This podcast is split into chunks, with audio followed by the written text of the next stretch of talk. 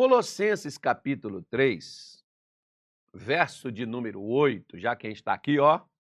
Frutificação, não é isso que você quer? Né? Florescer, é, refazer, recomeçar.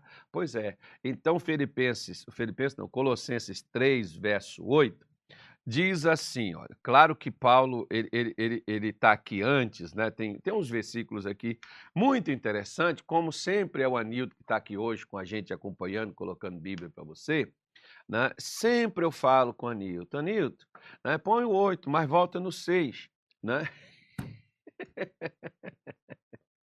mas, mas o Anilton vai voltar no seis aí sem xingar, que Deus está vendo, né? Deus está vendo e vai cancelar seu casamento se você ficar xingando o pastor no seu coração aí. Se você ficar brabinho aí, revoltadinho, uriçado, Deus vai cancelar. Olha só, não sou eu não. Calma, calma, Nilton. Fica nervoso não. O Nilton está nervoso. Né? Se falar que vai cancelar, já pensou, menino, levou tantos anos para casar, meu Deus do céu, agora que chegou na porta do, do, negócio, não, Deus vai cancelar, Deus me defenda. Agora ele vai entrar em jejum, consagração, oração. Né? Diz assim: olha, pelas quais coisas vem a ira de Deus sobre os filhos da desobediência, nos quais também em outro tempo andastes, quando viveis nelas então, Paulo está falando: ó, isso aqui era normal em outro tempo, quando vocês viviam assim. Agora, ele vem no verso 8 e diz assim: olha. Mas agora, quando, Paulo? Agora. O que é para fazer agora, Paulo? Agora despojai-vos de tudo. Então, primeiro, Paulo está falando, ó, despojar é tirar. Tire tudo. Limpe primeiro. Né? Não adianta você chegar numa casa, alugar uma casa, por exemplo, e chegar lá e colocar suas coisas dentro de casa. Primeiro você vai lá fazer uma limpeza. Às vezes fazer uma reforma de pintura, conserto de porta, dobradiça, fechadura, para depois você as pessoas assim acham que não, acha que tem que fazer determinadas coisas, tem que fazer um negócio aqui, outras coisas acolá, umas coisas nesse sentido e tal. Só que primeiro é necessário realmente que seja feito, mas antes de colocar, porque você vai ver aqui que Paulo utiliza dois, dois versículos aqui interessantes, né? Porque ele fala de despojar e lá no versículo 12 ele fala de revestir, que aí já é colocar. Então, primeiro eu tiro para depois eu colocar. Agora, vamos ver o que às vezes é necessário a gente tirar? Vamos ver o que primeiro precisa ser tirado? Tá? O, o, algumas coisas, por exemplo, né, que eu estou te falando aqui, é, nós vamos falar aqui uma a uma, não, não vou ter pressa de correr aqui, que é para fixar bem, que é para você assimilar bem, que é para você ouvir se for necessário, porque às vezes eu escuto a mesma pregação três, quatro, cinco, tem pregação que eu já ouvi mais de dez vezes. E toda vez que eu ouço, alguma coisa me ilumina, alguma coisa me desperta, alguma coisa faz sentido. Né? Novo, para mim, que eu não captei, que eu não peguei, que eu não entendi quando eu ouvi primeira, segunda, terceira, quarta, quinta, né? ou seja, quanto mais você ouve sobre um assunto, melhor você vai compreendê-lo. O problema é que a gente ouve de futebol de vez em quando. A gente quer entender de futebol e dizer que o treinador da seleção brasileira é um desqualificado porque ele convocou o Daniel Alves. Agora, né, já pensou se o Brasil chega na final e o gol da, do título seja do Daniel Alves? Quero ver a blingo de todos vocês, né, Carlos? Né, Anilton? Quero ver vocês voltar e falar assim: é Brasil, campeão. Aí Daniel Alves fez o gol. Olha só que que né, é, é bem feito para vocês. Fica aí. É por isso que, né, por isso que tem gente que cai do cavalo. Minha mãe falava muito isso com a gente. Então, você tem que ter cuidado, porque existem coisas que é necessário primeiro é a gente remover. E aqui Paulo começa a falar de algumas coisas que precisam ser removidas, né? E ele diz assim: a ira.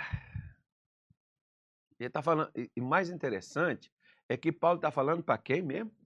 Paulo está falando para crente. Ele está falando assim: antes vocês viviam, agora não mais. É necessário haver uma mudança. Antes isso era normal, agora não. Isso aí está estranho, está esquisito.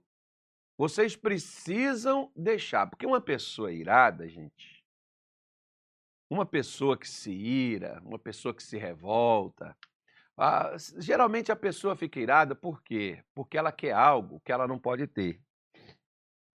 Tem gente que se revolta por causa disso. Tem gente que fica irado porque quer ter algo que não está no alcance dela, que ela não conseguiu alcançar. Então, essa pessoa se revolta com Deus, com os homens, com tudo, por causa né, daquilo que ela queria como você pode ver, basta você pegar uma criança e quando a criança quer algo que você não dá, ela faz pirraça, né? Ela faz aquele teatrozinho, faz aquele showzinho, chora, esperneia, né? fica rebelde, você fala algo para ela fazer, ela não faz. E isso acaba tornando a pessoa uma característica ruim, uma característica má naquela pessoa. Como, por exemplo, você já viu ou você conhece alguém que é intolerante? Tipo assim, tem pessoas que elas toleram os estranhos, aceitam os estranhos. Conversa formalmente, agradavelmente, educadamente, né? aquela coisa bonitinha. Mas com os de casa. Ah, mas se o senhor vê o que, que a minha filha faz, se o senhor vê. Ó, os seus colegas de trabalho, perdoa a expressão da palavra, falta fazer cocô na sua boca. E você tolera e você suporta, né? e você aguenta, mas os da sua casa, da sua família, você não suporta. Você não aceita. Não, mas é porque eu já estou já tô, é, no, no topo, eu já estou. Poxa, todo mundo pisando em mim chega na minha casa também? Pois é, mas por que você aguenta dos outros? Os outros você tolera mas os seus, você explode. Você já viu, por exemplo, a Bíblia fala de um casal, né, já que nós vamos falar de casal amanhã, a Bíblia fala de um casal, é, esse casal é bem assim, né? É, digamos assim, é, fel e mel. Porque tem casal que é fel e mel. Como assim, pastor? Tem casal que a mulher, né, é um doce de pessoa. E o marido é um fel amargurado.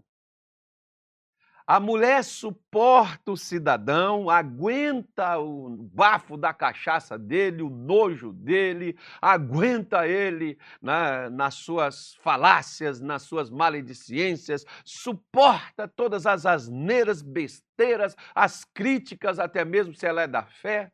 Ela suporta tudo. É um mel. Agora, o marido, às vezes, é o fel. Ou vice-versa. Pode ser que o homem seja o mel e a mulher seja o fel. Que é amargo. Que é aquela pessoa difícil de você suportar ela, difícil de você aguentar aquela pessoa. Então, a Bíblia fala sobre esse camarada chamado Nabal, né? E esse sujeito, por exemplo, na primeira, no primeiro livro de Samuel, Samuel que foi o profeta que relatou esses fatos, Samuel, em 1 Samuel 25, no versículo de número 3, ele diz assim, olha, e era o nome deste homem Nabal. Só o nome do sujeito já não, já não prestava, o camarada, pelo nome, né? Nabal. E o nome de sua mulher, Abigail. E era a mulher de bom entendimento e formosa. Olha como é que a mulher ela era. Era um mel. Abigail era o mel. Né? Era uma pessoa que com, procurava compreender, procurava tolerar, procurava né, suportar, procurava, porque é, é engraçado, as pessoas querem que eu suporte as babaquices delas, mas elas não me suportam numa brincadeira que eu faço. Você já viu gente assim? Se você não viu, olhe no espelho, talvez. Aí, ó, tá vendo? Tem gente que já vai ficar com raiva de desligar a live. Não desliga, não. Olha no espelho primeiro. não suporta uma brincadeira, né? mas suporta outras coisas piores que fazem com ela por aí. Eu estou só brincando. Né? Mas nós, se, se você talvez nunca viu ninguém assim, talvez é bom se olhar no espelho, né? Então talvez de repente você encontra. Aí diz aqui que ela era de bom entendimento e formosa. Porém, o homem era duro e maligno. Nossa, gente, uma pessoa, quando fala maligno, é uma pessoa má. Por que, que eu disse para você? Olha o casal aqui, é, Mel e Fel. Amanhã, amanhã nós vamos começar nosso, nosso encontro com esse versículo aqui, ó. O casal Mel e Fel. Porque tudo tem que virar mel. Já pensou? Nossa, Deus do céu, se virar tudo mel, Jesus amado, que quanto doce. Aí, pastor, vai dar diabetes. Dá não. Esse mel aqui não. Esse mel aqui é bom demais. Esse mel aqui faz é coisas boas. Esse mel aqui faz é transformações. Esse mel aqui dá firmeza. Esse mel aqui dá força. Esse mel aqui dá inspiração. Esse mel aqui muda, transforma. Então, esse homem chamado Nabal era um cara duro, era um cara intolerante, era um cara insuportável, era um sujeito intragável, era uma pessoa difícil de você lidar com ela. Já encontrou alguém assim? Difícil de você lidar? Que às vezes você tem que procurar as palavras para falar com aquela pessoa. Você tem que saber o que, que você está dizendo. E mesmo você procurando as palavras e procurando não entrar nos conflitos, não entrar naquelas situações, a pessoa, mesmo assim, não tolera. Se você, se você faz uma brincadeira, a pessoa não tolera. Se você fala sério, é duro demais. É uma pessoa insensível. Olha lá aquela expressão não, tem pessoas que dizem assim, pastor tem que pregar com alegria. Aí quando prega com alegria, tá vendo? Não leva as coisas a sério, relaxado, brincadeira. É como aquela pessoa que se chove tá ruim, se faz sol tá calor, se tá abafado, se o tempo tá nublado, poxa, eu preciso do sol, cadê o sol que não aparece? Ou seja, meu Deus do céu, difícil conviver com gente assim, né? Pois é, mas é difícil, mas não é impossível. Por isso que Paulo está dizendo: olha, é necessário você deixar de ser intolerante. Você precisa deixar isso. Na igreja, me parece, de Éfeso, né? Paulo, Paulo não, foi João que falou, que o povo de Éfeso tolerava o espírito de Jezabel, mas não tolerava que Jesus estivesse lá dentro da igreja, né?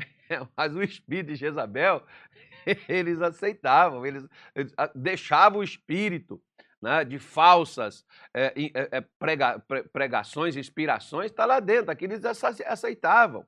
E o verdadeiro né, espírito da fé, da crença, da transformação de vida, ele botava para fora, estava lá de fora batendo para tentar entrar, né? É mais ou menos assim. Então existem pessoas que elas precisam tirar primeiro a intolerância. Eu, por exemplo, fico eu falando aqui, confessando aqui para você uma coisa, né?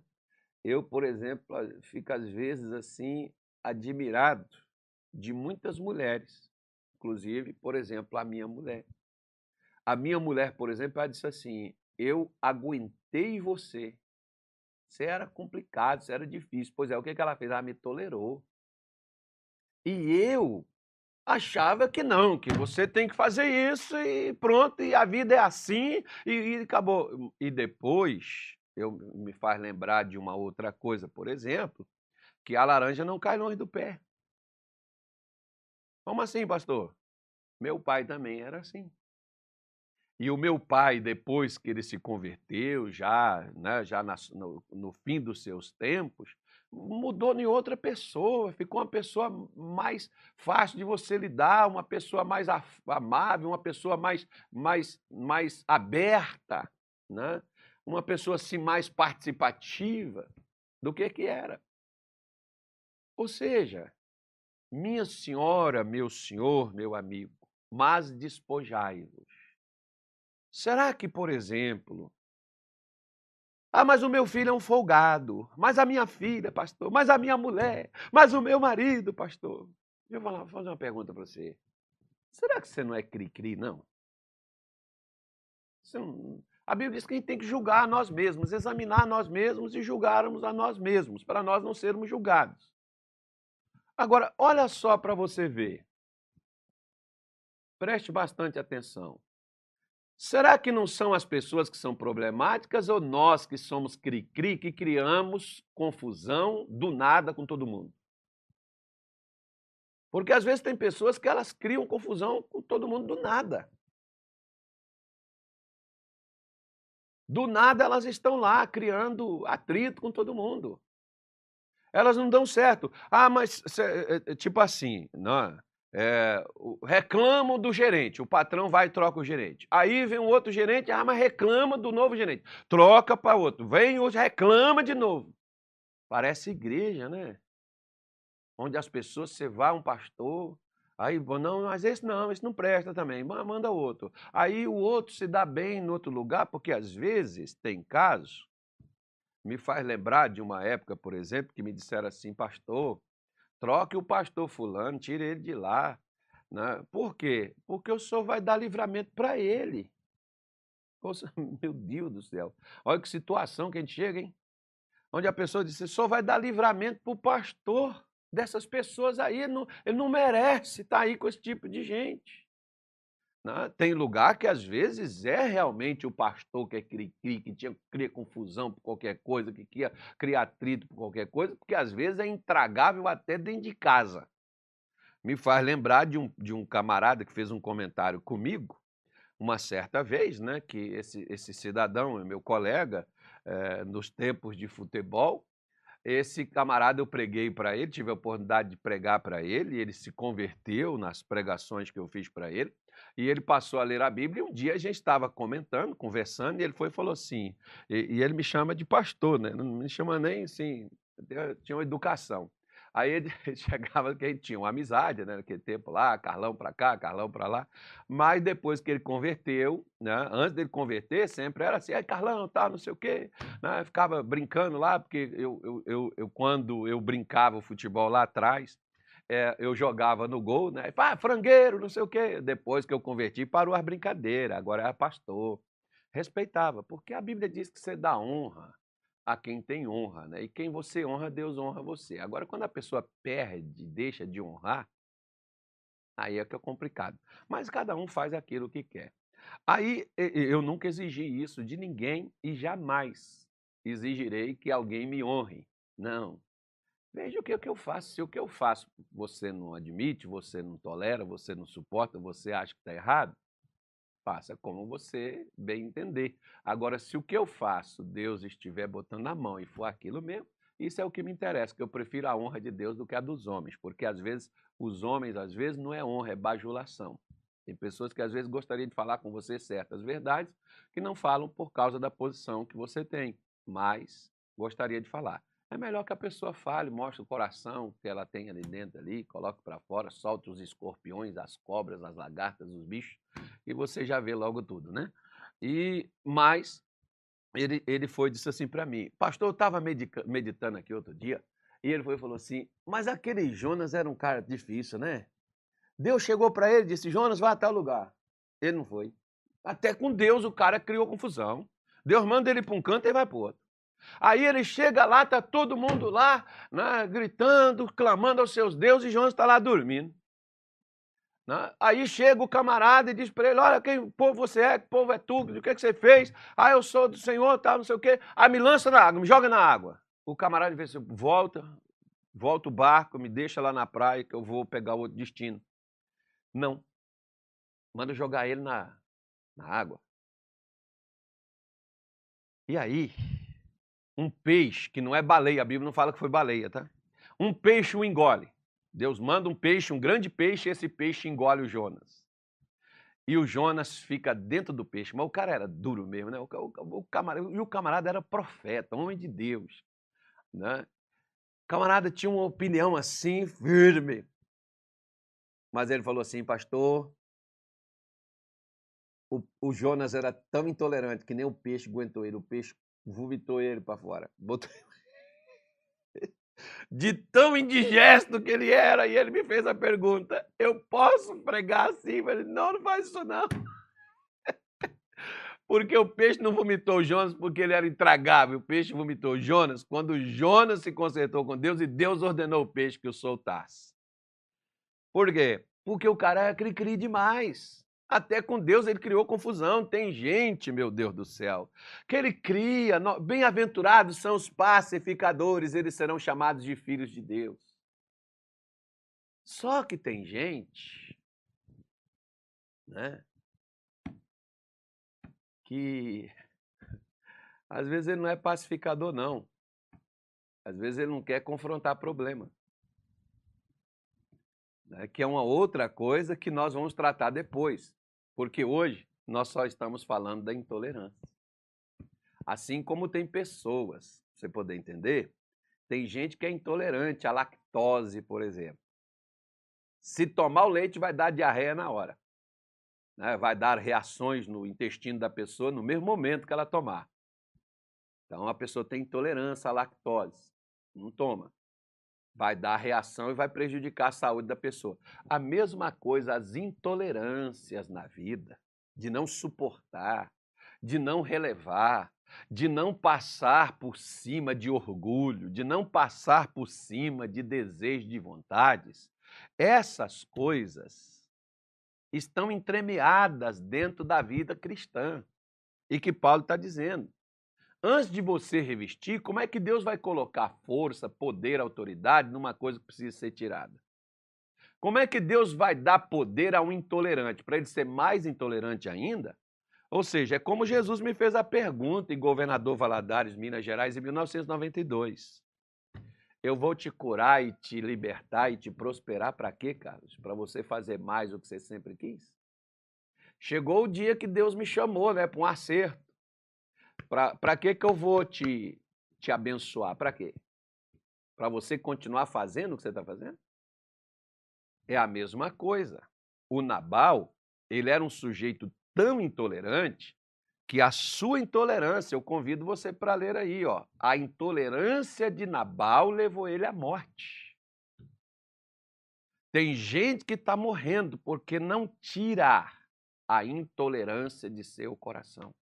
Tira essa coisa de ficar implicando com mãe, implicando com filho, implicando com marido, implicando com mulher, implicando com empregado, implicando com Lula, implicando com Bolsonaro, implicando com não sei quem.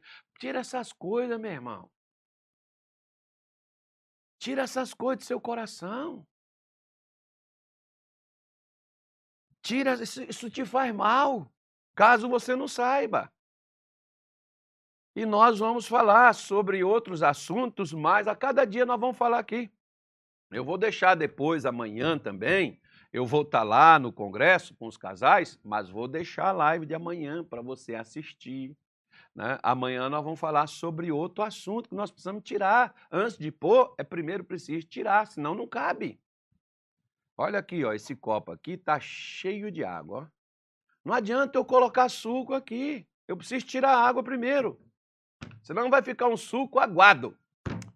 A vida de muita gente está assim, né? Aguarda, Deus me livre e guarde. Deus tem coisa boa para você e Deus vai fazer coisas boas na sua vida. Vamos falar com Deus? Vamos fazer a nossa oração agora?